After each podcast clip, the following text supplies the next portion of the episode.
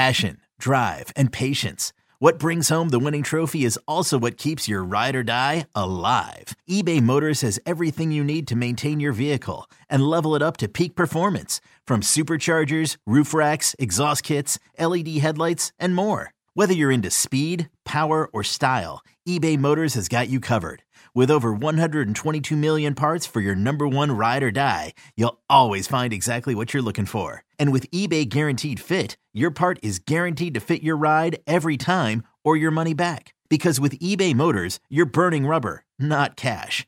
With all the parts you need at the prices you want, it's easy to turn your car into the MVP and bring home that win. Keep your ride or die alive at ebaymotors.com. Eligible items only, exclusions apply. Welcome into the Autzen Audibles podcast. Matt Prehm, Eric Skopil, Jared Mack on the show today. It's a little bit off schedule. Today's a Thursday when we're recording this podcast, but uh, the spring game is on Saturday. We wanted ample time to let this show breathe and have its opportunity for you guys, the listener or the watcher, uh, or viewer, I guess, uh, to consume the news. And we're going to run through our previews, our storylines. We're going to make some predictions like we always do for a game because it's the Oregon spring game. Uh, Saturday, one o'clock kick, Pac 12 network, Yogi Roth. Uh, we know Yogi Roth will be on the call. I don't know who's doing the play by play. I haven't seen that yet. Um, we'll all be there in person covering this game. Um, and let's just dive in right into this, guys. Uh, teams were made Wednesday night, were, were announced, I should say.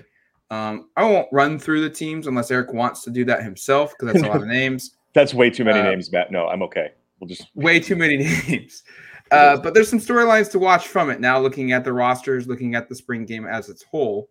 Um, I'll start off first here, and this one I I didn't want to steal one specific area from either one of you guys, and I'll be honest, maybe I I took the easy way out on this one, but there's like 30 new guys on this team.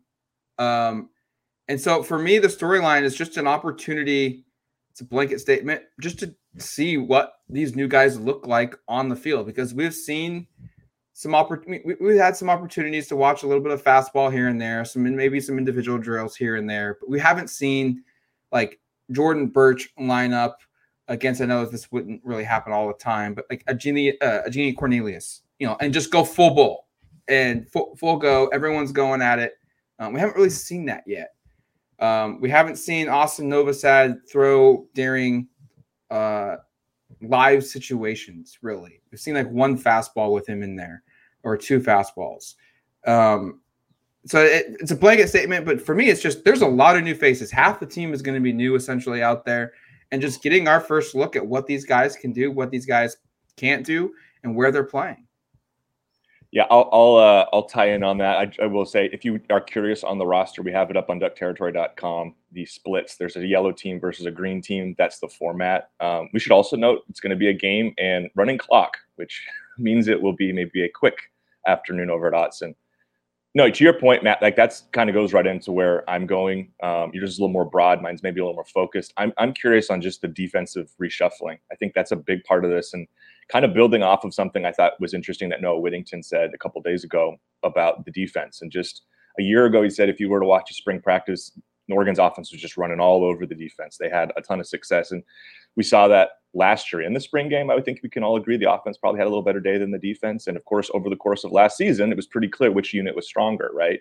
Um, you know, the Oregon offense helped Oregon win games while the Oregon defense probably got in its way a couple of times in the losses and certainly um, you know, we, we all know what happened in Corvallis, but I, I think hearing Whittington's optimism and then looking at how they've reshuffled this is, is, I just am very curious to see how all of this looks on Saturday. And again, we're not going to have massive takeaways from a spring game and at the end of April, you know, in terms of what it means during the season, but we'll, it'll give us an idea. Like, you know, we talked on this podcast, you know, Matt just mentioned all these new players. Like we haven't seen, as you said, Jordan Burch really do much of anything. Um, we haven't seen Tysheem Johnson play. Uh, we haven't seen a lot of these guys. Khyree Jackson. We haven't seen Evan Williams. We haven't seen Justin Jacobs. I could go on and on. There's a bunch of them. Those are just the portal guys. And then you have the, you know, they have the Mateo Uiagalelei's and, and some of these true freshmen. There, there are so many young players there. But then there's also, and we've talked about this, I think, quite a bit recently, like Jamal Hill's playing a new spot. Trikweze Bridges, we don't know if he's going to be you know lining up at safety or if he's going to be lining up at corner. Um, you know they've been reshuffling a lot of the positions here. Uh, I think with pretty clear intentions to try to get better against the pass. Um, and I'll be very curious just to see how all of that looks on Saturday and just to get an early indication of kind of like, okay, maybe there's some guys here. Maybe some of these players playing in different spots will be interesting. We should note on the uh, roster split, it's not like ones v twos. It is. It looks like it was. I can't say how the teams were determined. I know that they, because Dan didn't want to get into it, and I asked a poorly worded question that that allowed him to uh, give him a yes or no answer, and he chose to go yes. But clearly, these aren't like ones v twos. This looks like a pretty even split. So I say that to be clear that like we're not going to get to see a projection of what this top defense would look like going against Oregon's top offense on Saturday. But we will get an idea of like how some of these pieces might fit together. Um, you know, depending upon how sorry everything comes together. So I, I'm I'm very curious on that angle too. I don't blame you. That's a good pick. Uh, I'm going to go on the inverse of that. I'm going to go with the offense uh, because while while the spring game is always exciting, I don't feel like there's a ton of storylines uh, going into it. But certainly the offense and the new offensive coordinator and Will Stein and what that looks like uh, is going to be one of them. And you know we've heard a lot of good things about the offense from players on either offensive or defensive sides of the football and how creative it is. Um, and it sounds like it's very similar to what it was last season with Kenny Dillingham, who had the reins and who is now Arizona State's head coach. So I'm interested to see just how similar it is. And unfortunately, this game is not ones v twos or ones v ones or ones v threes or whatever the case may be. And it's a split inter squad scrimmage, which kind of stinks because you're not going to see the best go against the best because Dan doesn't want us to have any fun, and we haven't seen fastball all season long. We've only seen it once, and absolutely nothing happened. The only thing that was remarkable that came away was Jamal Hill playing linebacker, but I digress. Regardless, the green team will have Bo Nix at the helm, and he will have some options. He will have some weapons, and that will be the uh, really interesting part of the scrimmage, I think, from an offensive standpoint, because as we all expect, Bo Nix will probably be the starting quarterback on September 2nd or third or whatever the day is that Oregon plays Portland State to open the season. Um, and he has Austin Novosad on his green team as well, so I think that'll be fun. But Ty Thompson is also a guy who has been here for a couple years. He's gotten some high praise from Dan and other players on the team during the spring camp. Um, I'll be interested to see what the offense looks like in terms of its functionality, in terms of its packages, in terms of how it looks compared to last season, because if it is very similar to last season, which is what a lot of players have said, and even Junior Adams, the wide receiver coach, has kind of said that by accident, that's fine by me. This was still an unbelievable offense last year. So if it ain't broke, don't fix it. Um, and then lastly, I'm interested to see how it does against the defense because if the defense is new and improved, I want to take note into that.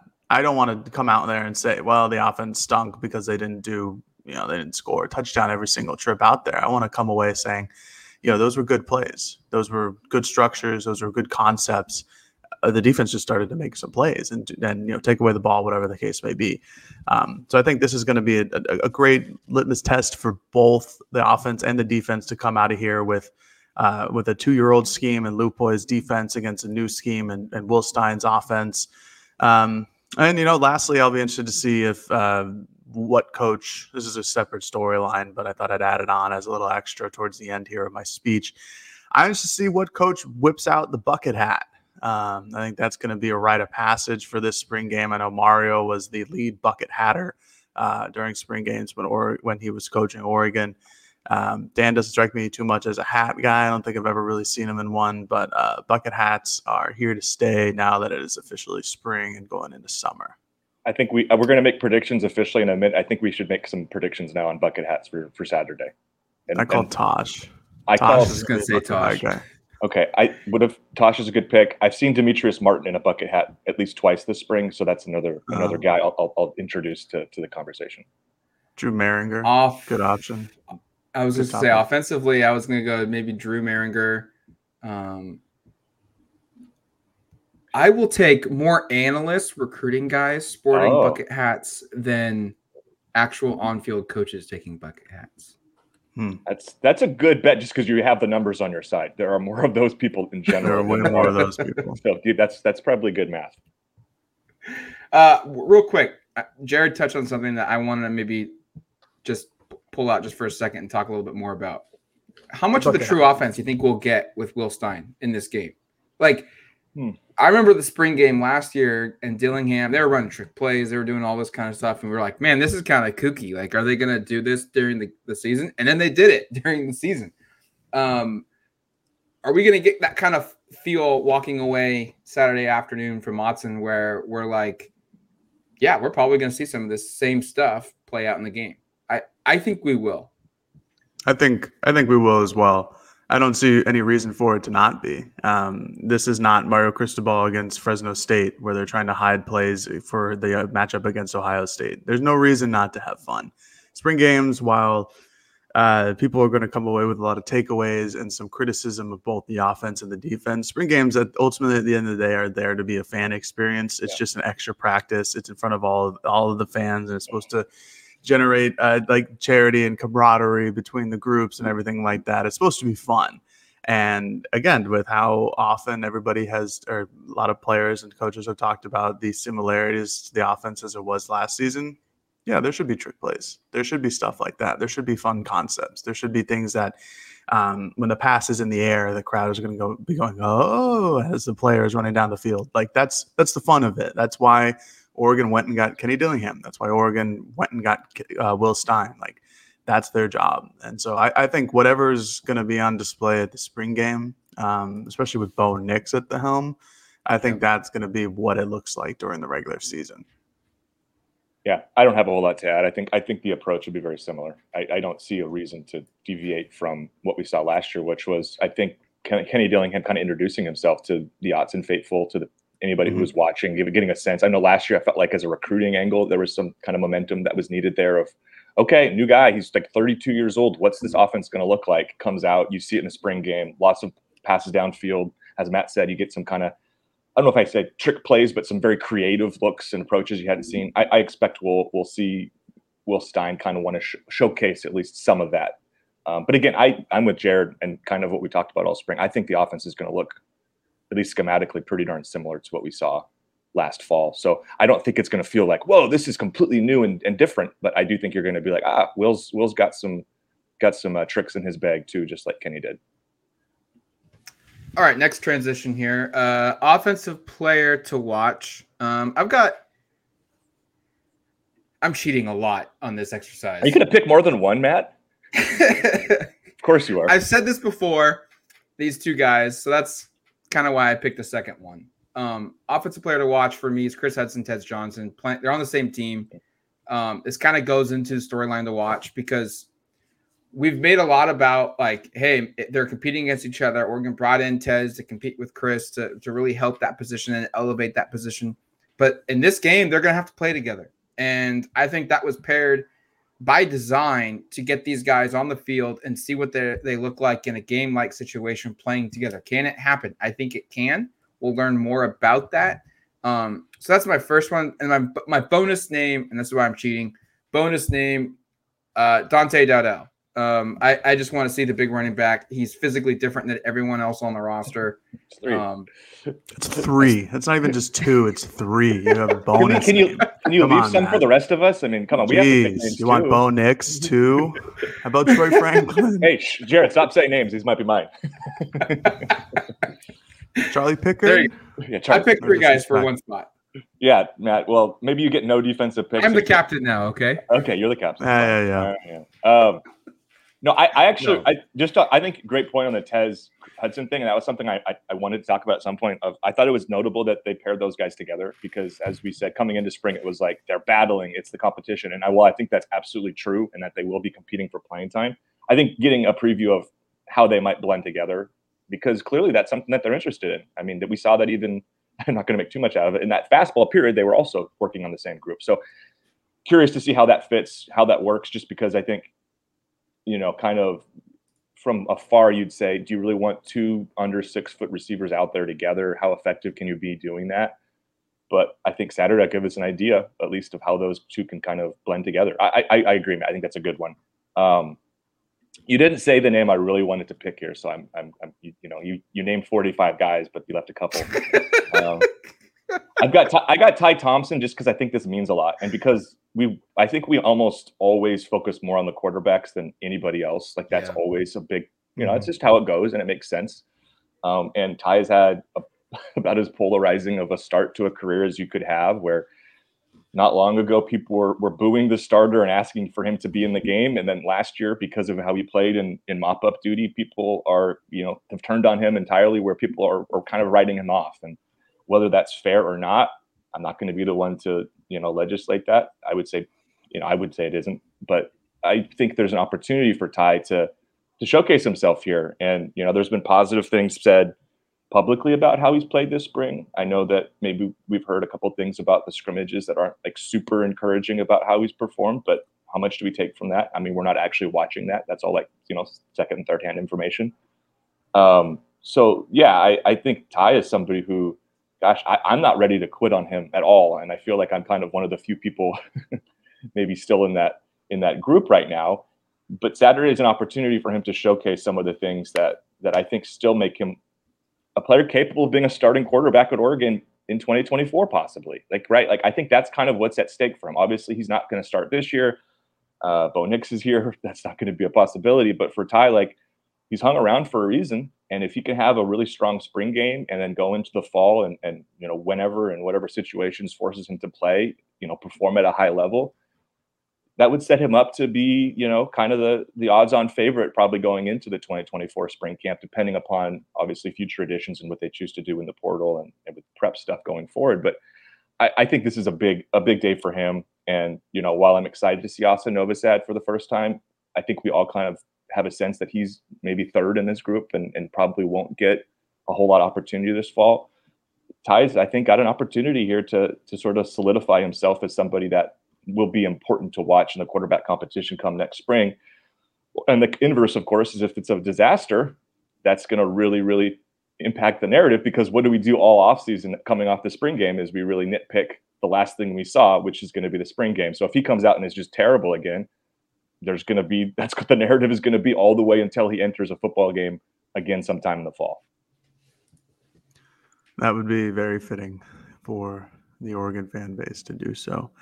Uh, I, I think there's a clear name for me after going through the, the, the two rosters. Uh, it's Josh Conerly Jr. I think that's the clear offensive guy for me. You know, we, we watched him last season in that 14J package. We watched him catch a, t- a touchdown against Colorado. Um, we watched him from afar. It felt like he was on the field, but he was part of a bigger unit. No, like you know, pun intended. Whatever you want to do with that it was a big group 14j personnel that's that's four tight ends on the field with the offensive line and so he wasn't really showcasing how what his true talents were or if you know if he had them this is going to be it this is going to be the spring game where josh conerly is now on an island at left tackle presumably going against whoever it is on the yellow team that decides to line up against him and that could be guys like brandon dorlus that could be a name he could be getting Justin jacobs off the edge uh, Devin Jackson off the edge. There's a, a Mateo Uiagalelei. That would be a fun matchup to watch. But I'm interested in this because Connor, this offensive line, I, since I can't say it as the whole, I could maybe I could have said the whole offensive line, but they're split up, so it doesn't really do us much good. Um, and I'm not going to list five guys like Matt because I, you know, respect the integrity of this program to not do so. Um, so Conerly is going to be my guy. And I think he's an extremely valuable piece because he's going to be Bo Nix's blindside protection. Everybody puts value on a left tackle, and so am I. You're going to see it tonight in the NFL draft. A good offensive tackle is going to be extremely valuable. And I'm interested to see how good Josh Conerly really is because, you know, former five star recruit gets all the praise.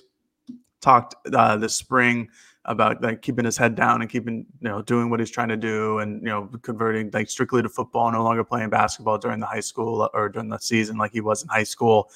Uh, and i just want to see him perform. I just want to see what he looks like when he's out there and he's by himself on an island at left tackle and just to see if this is if this is going to be the guy who's going to solidify the left side of the offensive line for the next two seasons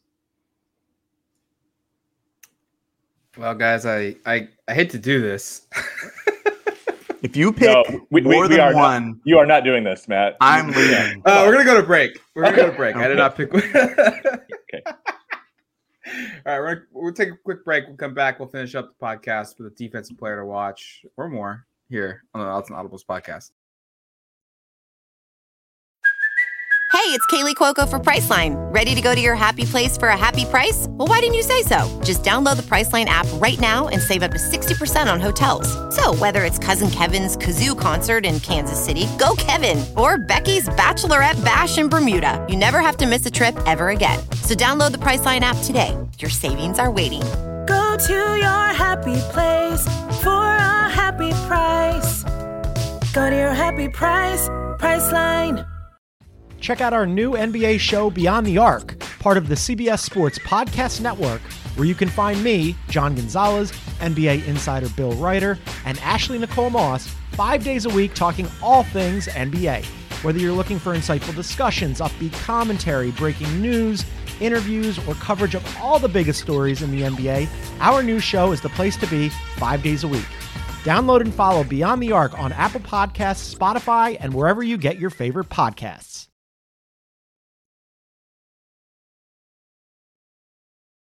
All right, welcome back to the Autzen Audibles podcast. Uh, no, I am not taking the entire linebacker core. I'm taking one guy from the linebacker core, and that's Jamal Hill for the defensive player to watch. Um, it's a move that's happened during the spring, went from nickel safety, whatever you want to call him, because he's played both during his time here at Oregon.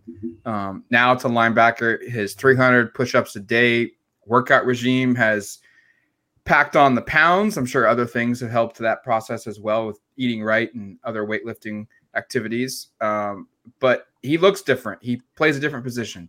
Um, and this is a position that, whether it's been transfer or graduation or a guy going pro, looks entirely different from what it did this time last season. Um, there are just six linebackers on the, the roster this season for the Ducks. Uh, and I'm I'm just curious to see where he look, how he looks, how, how well he plays at this position. Is it a good fit, or could we be some seeing some more tinkering uh, in the offseason with Jamal Hill? Because he's certainly a player that's that's got the athleticism, he's got the strength, but we just haven't really seen him play a true linebacker position. He's played at the line of scrimmage before. Um, he's done well at that spot. I'm just excited to see Jamal Hill play at the linebacker spot. Somehow your defensive pick makes me more mad than your offensive pick because that was my guy. That was, Ah. that was that was right where I was going. Um, yeah, and I won't even go into too much of it because I think Matt did a good job covering it. Like it's just interesting to see. This is a guy who I think has been a pretty darn good defensive player for the most part for his three years previous year. Now at a different spot in a spot that's really valuable.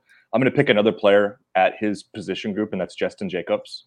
Um, hope that it wasn't Jared's guy. Uh, I left you Jordan Burch though, so I feel like I'm I'm being generous. Justin is my guy. I do like him a lot, but thank you.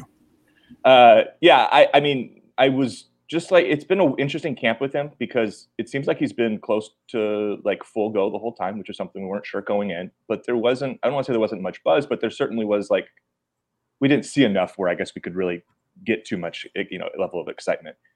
But what Dan was talking about from last spring, or sorry, from last Saturday's scrimmage, and I think it was Dante Manning just talking about the athleticism and how impressive of a play Justin made to intercept a pass at the line of scrimmage. And I, I'm just really intrigued by who he is. And I know, as, Matt's point, there are not a lot of linebackers left on this roster, especially after uh, Wednesday, which was a tough day for the from portal perspective. I know they only lost one linebacker there, but that brings them down to basically a three deep. They have six scholarship linebackers right now, which is or players that we at least think are playing there. Maybe we'll see some different things on on Saturday. And I guess that could be, by the way, a storyline as well. Just to not to go too far on this, of like we might see players moving around. Like who's who's going to be filling in at tight end unexpectedly? Is there somebody who will be working at linebacker we're not expecting? We obviously know some of the defensive backs could be working around.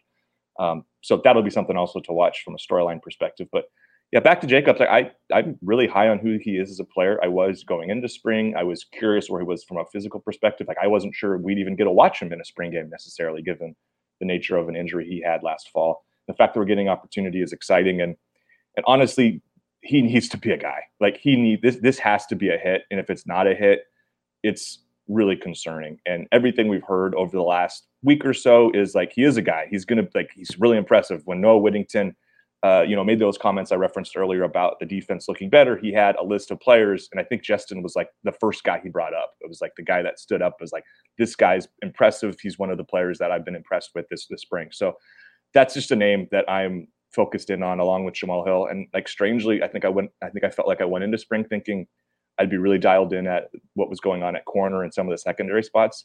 I think I'm probably most focused in on linebacker defensively right now, just because there are some real question marks and concerns about like who fits here and, and all of that. And, and then the depth component, like I said earlier, Justin has to be a guy. I think he will be. Um, and I'm just excited to see what it looks like on Saturday for the first time. Love Justin. I think he's going to be a wonderful player here at Oregon. Really high on him at Iowa, so I think that's a really good pick. Uh, there's a couple options here. Uh, again, for the sake of the integrity of the podcast, I'm only going to go going to go with one, uh, and that's Jordan Burch. I have to pick Jordan Burch. Uh, he's still on the draft board. He was my number one overall pick. He's fallen to me at three, so I have to do it. Um, my second pick was Tysheem Johnson, and I'm just excited to watch him play. And then the third pick was Evan Williams. So luckily, I still have still have some draft capital behind me for our next round. But yeah, no, Jordan Burch is is the, the I would say the crown jewel of this transfer portal class. Uh, comes a bit later than everybody else. Um, five star transfer from or former five star recruit transfer from South Carolina had a I guess a less than stellar career at South Carolina through three seasons, although he was met with five star expectations. We all know how that goes. Cough, cough, Ty Thompson, uh, cough, cough, a lot of other five stars that have come through Oregon and other programs in the country. Um, but he was still very he was still productive there. There's no no denying that. Uh, in his final season in South Carolina, he had over 40 quarterback hurries that were recorded by PFF. Shout out Dan. Um, that's that's that's good. You add those along with Brandon Dorlus's 42 hurries. It's 82 hurries from two guys, and now suddenly those two two players are on the same team and on the same defensive line.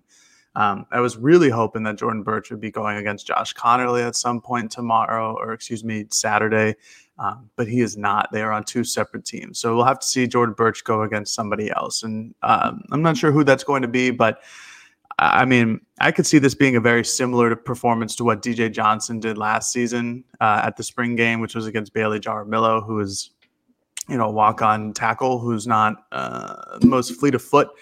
But Jordan Burch is a significantly more prepped and better player than DJ Johnson. And he's got a lot more moves. Uh, every time we've asked a coach about him or a player about him, uh, he's just driven. He's just gotten rave reviews, just saying that how how much of an athlete he is, how explosive he is, what how deep his tool bag is, or his or his bag in general to get to the quarterback.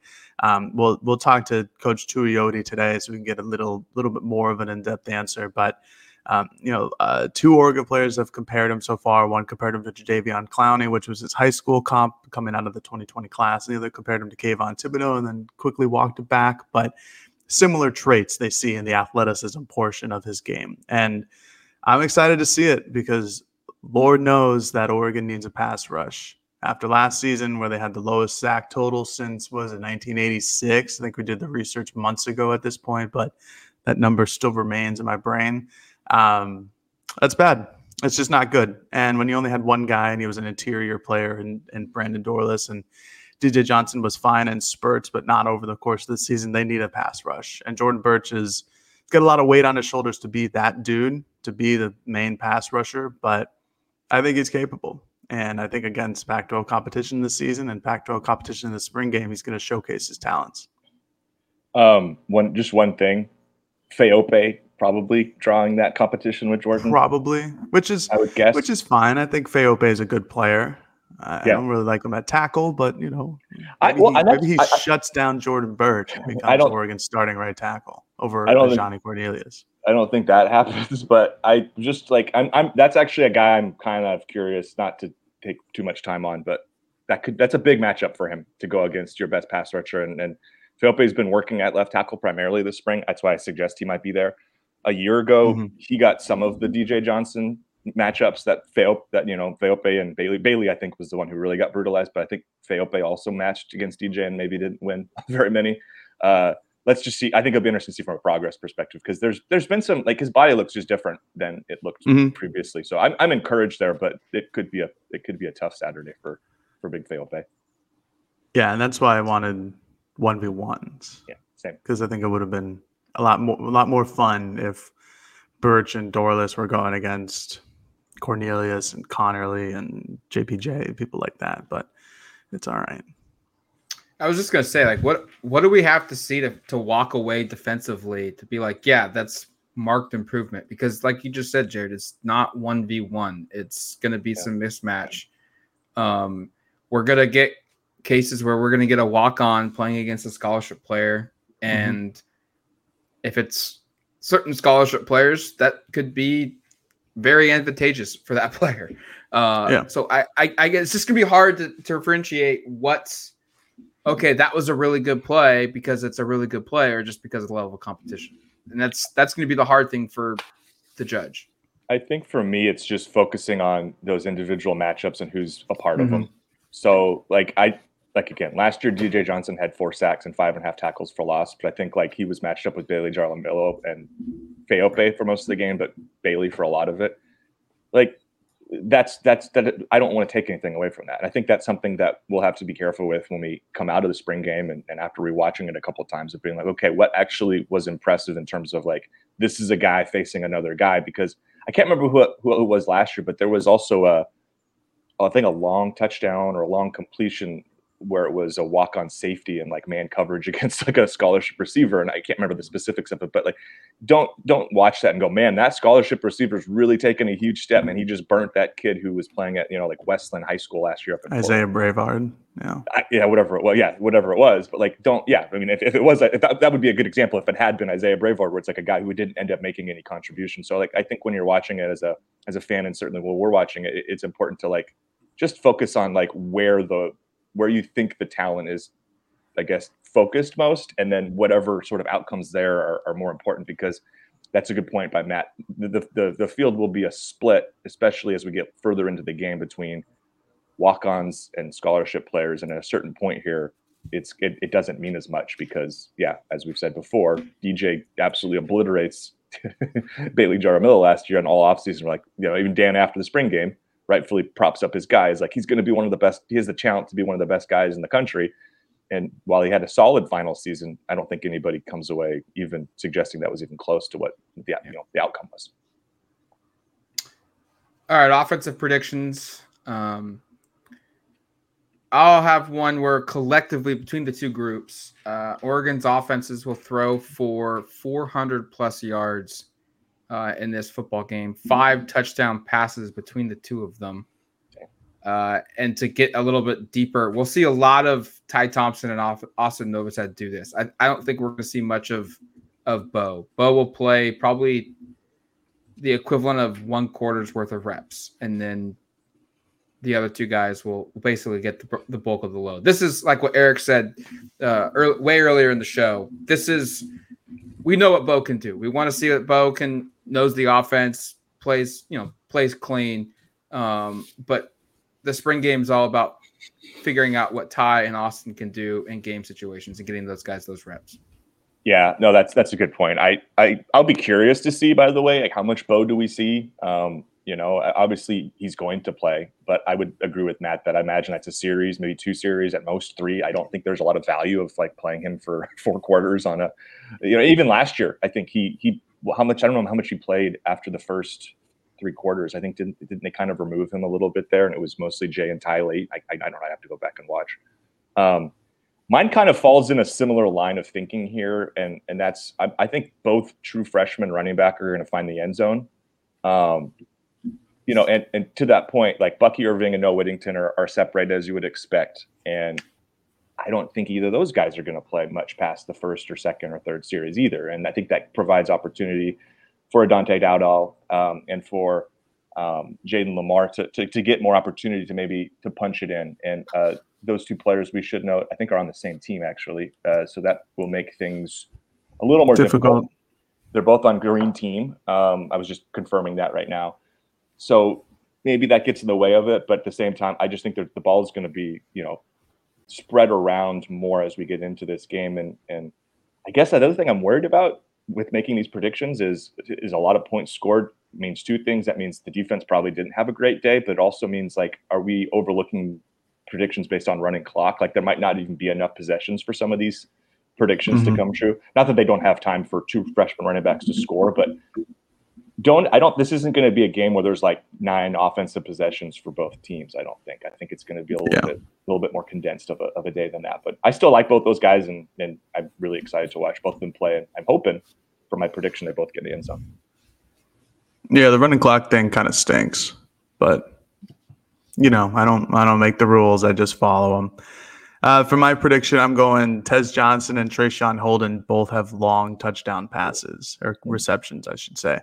Uh, long, I'll set the over under at like 35 and a half, and I'll take the over. So they're going to be over 35 yards, uh, touchdown receptions. These are two guys that have uh, that Dan has referenced multiple times as as uh, two receivers who brought down long touchdown passes during scrimmages and practices. Uh, I think every time that Tez Johnson gets mentioned, uh, speed is always the the leading topic.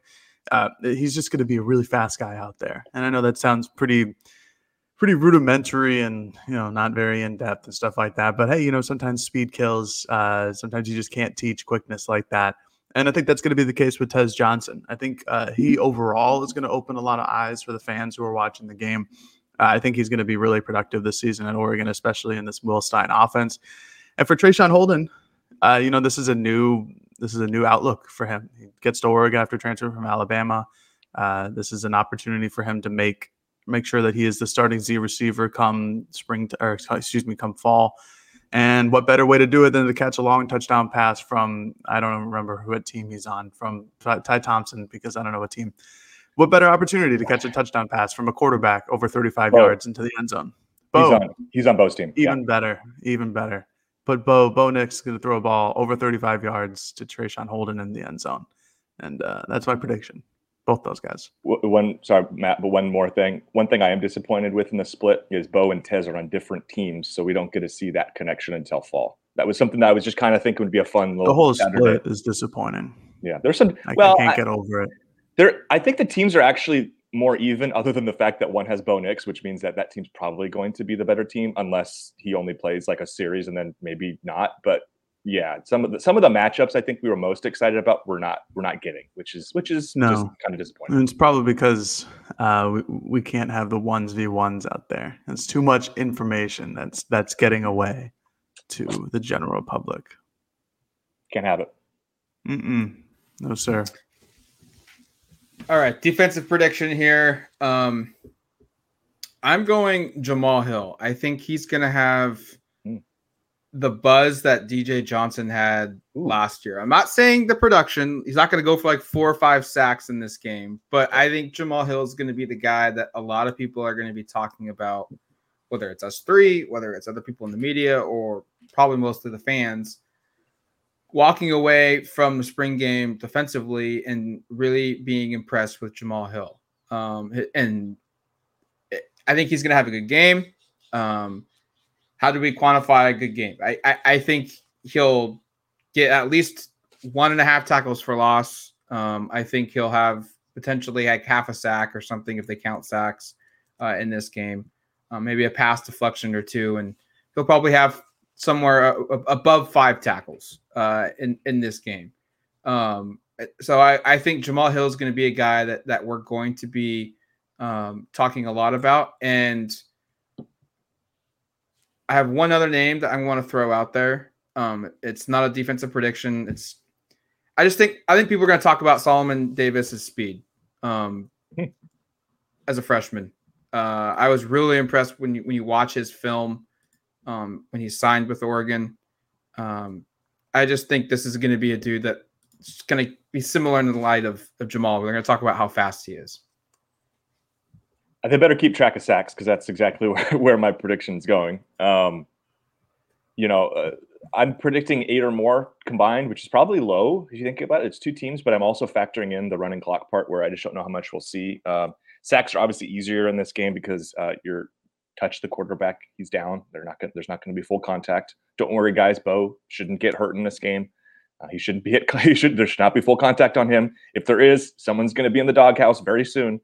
Um, but I, I picked eight as a number because like last year was brutal and they had five was the most they had in a single game all of last year dj had four alone last year i think the fact i mean getting to the jordan burch point that we made earlier like that's sort of similar there's you know to, to what we saw with dj in terms of he's not going against the first team left tackle, and this is an opportunity for him to unleash. Um, and again, he'll probably be faced up with, you know, Faaope is a name there. I'm just trying to look through some of the more other offensive linemen who might be playing tackle there. Michael Wooten is over there. Uh, Ajani Cornelius is on that team, but I imagine he'll be playing where he's played all spring, which is on the right side. Um, mm-hmm. In fact, like shoot, if, if, if, I, it would be great if they could just throw him at left tackle or, or find a way to make those two match up because that would be a great matchup to watch as well. Um, I just don't know if I see it based upon where those two line up typically, and I don't know if they're going to like throw a guy at left tackle who's typically a right tackle just for us. I don't think that's something they'll do. I don't think so. But uh, yeah, I'll say eight sacks, and I think Burch is going to have the most. That's a, it's a lot of sacks. I, I, again, I wouldn't be surprised at all if it were to happen. Uh, I think Oregon's defense comes away with four takeaways. I was going in between three and four. Uh, it's it sounds like from from Dan that that Oregon's offense is having trouble holding on to the ball. There's been quite a few interceptions during some scrimmages going on, um, and with the guys that they've brought in, I think it's just going to continue. I think this defense is going to be a lot faster and more physical than than what people remember Oregon's defense coming from last season. Um, whether it be Justin Jacobs or Tysheem Johnson or Evan Williams, not to be confused with Bennett Williams, or the emergence of Khyree Jackson as a true number one corner, or Bridges playing safety, or whatever that is, um, which is another good storyline just to see where everybody lines up positionally for the defensive back, or for the excuse me for the secondary. But I think that this team's going to play fast. And I think there's going to be some hiccups with the offense, maybe with the with Ty Thompson, maybe with Austin Novosad, maybe with Matt Rush when he gets in the game after Ty sits down. Uh, I think there's going to be some opportunities. I'm not saying that they're all going to come against Bo Nix. I'm not saying that they're all going to come against Ty. Um, I just think there's going to be some opportunities, and you're going to see a lot of guys who don't normally get real game reps jump into an environment where it feels similar to a real game uh, I think there's going to be again some opportunities for the defense to create some turmoil and some turnovers. And so I got at least four going to the defense. Um, I think Justin Jacobs is a guy who could get an interception. Uh, he got an interception in the last scrimmage. Uh, we've talked about him on this podcast, but just how athletic he is and uh, how impressive he's, he's, how impressive people have talked about him. Um, so I'm looking forward to just seeing what he does out there in coverage. And then I, I could sure see some type of a fumble recovery by a defensive lineman as well. Um, but I also just quick, quick, uh, quick extra like Matt, uh, Devin Jackson. I think he's going to be a guy that people come away with and say, "Oh, that's something. That's something over there." Can I have an extra? Uh, yeah, yeah, go for it. My extra is how does Don Essig pronounce the new guys' names? That's my other thing I'm excited about and I'm specifically and terrifying. Yeah, I'm especially interested in in Luke Dunn or Luke Dunny. What, what how do you pronounce it? Joe Lorig? Not Dunny. You don't think so? Joel Lorig. No, was, it's oh, a nickname. It's it's Dunny. Yeah, it's like calling so? uh, when someone's Michael, calling him Mikey. We'll see. I don't know. I'm curious. Know. That one perked my interest, just the way he said it. So, because he kind of correct, it sounded like he was almost correcting the pronunciation from from our good friend Jared Denny, which is the pronunciation we've all been using, which is done. So uh, I'm, I'm I'm curious on that one, but I'm more in general, just kind of tongue in cheek. Like Don now has a list of names he's never seen before. I'm sure he's prepped a couple of them. None of them are that difficult, I don't think, but he can make some of those names difficult. He makes the easy ones sound difficult. You forget. So, like how how easy does Austin Novosad come off the off the tongue for Don on Saturday? That's a that's one that we'll we'll have to see how that goes. What about the, the Lulu brothers? Well, how much are you talking about those offensive linemen on the PA? Uh, I mean, one of them's going to start. What about Mateo Uiagalelei? That would be the one right there. That would be very exciting to watch happen in real time. If he has the first time he makes a play, I think let, those listening take very clear interest to hear how Don tries to pronounce that one. And I don't even blame Don that much for butchering that name because that's a really hard name that we've had a hard time with for years but hopefully he's done his homework. That's a name he's probably going to be saying a lot over the next three to four seasons. Hopefully. This podcast is done. and I love Don. I'm a big Don guy here. Just, this is just a thing that we. We're, I mean, it's tongue in cheek. I think everybody it's understands. It's hard. Don, if, if people have been to basketball games, they've seen it. It's uh, it's not pretty. It's it's not pretty, but uh, he is the He's voice. A legend. He's been doing this for for sixty too long. What? What so, was that? What? Who said that? What? No. oh, you said Oh, that you went right said over Eric's head. He didn't hear it.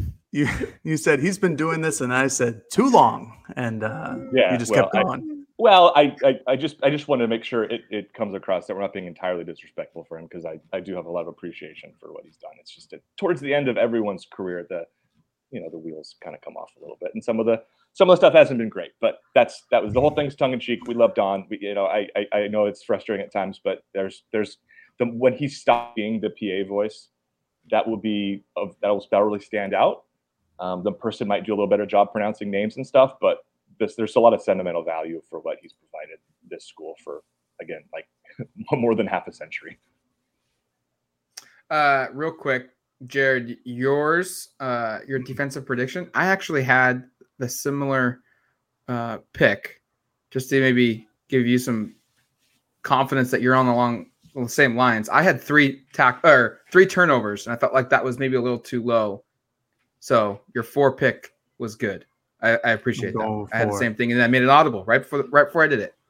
it was an Oh, yeah, I mean, it was not audible. Uh, yeah, I think the, I think the turnover is just going to happen. It's going to be a spring game. N- nothing's going to be beautiful. I, I, well, at least I don't think that everything's going to go great. There's going to be some mistakes, and uh, I think the guys that Oregon has brought onto the team are guys who capitalize on mistakes, which is something that they did at points last season, but need to do more this year. And I think that these are the guys to do it. So give me four, four total. i almost feel like it's a bad sign if there aren't some takeaways because we've Yeah, talked so much about 100%. this defense Yeah. like, we know the offense we know we know when bo nix is at quarterback based upon last year he the, the offense does a really good job of protecting the football i think it's under the radar that like oregon's running backs didn't fumble it at all last year which is like that just doesn't happen very frequently Mm. But if the defense can't force anything in this game, especially going against, as we've said, some backup quarterbacks like Ty Thompson, we know he's a little bit turnover prone. I wouldn't be surprised if Austin Novosad has a hard time. I know Dan kind of suggested he might have had a hard first scrimmage. You Mhm. know, some of these walk-on players who touch the football, like, yeah, I think we should. You'd almost no, you don't want to root for turnovers. I know it's a scrimmage, but I think if we came away on Saturday being like, yeah, the offense never turned it over and like basically scored every time, we'd be like, that's a not a great thing. Not great. Not great. Can I, uh, can I break some news here at the end of the podcast? Go for it. If you made it this Sir far, Mel's- you deserve breaking news. Sir Mells portal. Okay. So add him to the list. That's all I got. The Ducks, news I got. the Ducks are very much going to be buyers in the portal. They are well under 85 for the first time in a minute. I was actually updating that today. Um, so let's just do this real quick live on the recording podcast. Let's. I am deleting Sir Mells from the depth chart. While you do that, I want to tell a funny 82 story about- scholarship players. Oh, 82. So they have three right now, and I wouldn't be. I would surprised imagine there's going to be more. Yeah. So they have room to add at least three, and I think we all agree probably more. How many Uh, sophomores do you guys feel like are on the team? Uh, six or seven. Yeah, it's not very many because that 21 class just uh, is gone. You can Yeah. count it on one hand. Yeah. There's five guys. five? Ty Thompson, Jordan James, Josh Conerly Jr., Jahlil Florence, Kamari Jordan Terrell. He's, those are true. Those are true no. sophomores. There's also Yeah, redshirt. just sophomores. just Oh, sophomores in I'm general. like, just oh, sophomores in oh. general. Yeah. The, the- those are a Wait, combination of 21 and 22. class. Yeah, yeah. yeah. Uh, Just sophomores in general. Five Yeah. guys. Can I uh, embarrass myself by telling my Sir Mel story really quick in honor of his departure? In honor, yes. Just 'cause If when you else would I- do this to yourself, go when else for would. I get to do that? It- it- you know, I do a lot of interviews, and uh, I don't think I, I never made this mistake before. But as Sir and I were finishing a wonderful uh, interview after he had committed to Oregon sometime a couple of years ago, I wonder if he picked up on it. Hopefully, he hung up before. I, I told him I loved him, you know, just because that interview went so darn well. You know, it was a complete mistake. It was out of habit of, of, of talking to, uh, you know, family, loved ones, and uh, and I just want to make sure Sir knows that even though he's left Oregon, I still love him. He is loved. Yeah. There's love out there for you. Sir. You're very uh, good on you, Eric, for having the, the confidence to share that message. I don't think I Well, would've done that. It's it's it's only because it's a mistake and it wasn't like me sincerely. If I told him at the end of the interview, like sincerely, like, sir, I've come to love you based upon this five minute interaction. I wouldn't be sharing that because that would be that would be embarrassing. But this is embarrassing too, but in a different way. That would be that would be a lot of things, but embarrassing is definitely one of them. There would be a lot of things to unpack, Jared. After that, yeah. Oh, boy. All right, that's going to do it for us now uh, on the Autzen Audibles podcast. Thank you for listening to the show. Uh, we'll be back, I'm assuming Saturday afternoon ish, evening yeah. when we record a post game podcast uh, from the spring game. But until then, you've been listening to the Autzen Audibles podcast. Talk to you later, folks. Peace. Survivor 46 is here, and so is On Fire, the only official Survivor podcast. And we have a twist this season. The winner of Survivor 45, Dee Valladares, will be joining us every week. We're going behind the scenes of the biggest moments, the how and the why things happen, and the strategy and analysis you can only get from someone like me, a Survivor winner. Listen to On Fire, the official Survivor podcast, wherever you get your podcasts. Now streaming on Paramount Plus. Gather your besties. We are very exclusive. And get ready. Mom, go make snacks. For sure, Regina. Yeah. For the movie that hits like a bus. In a good way. No one died. Mean Girls. Rated PG 13. Now streaming on Paramount Plus.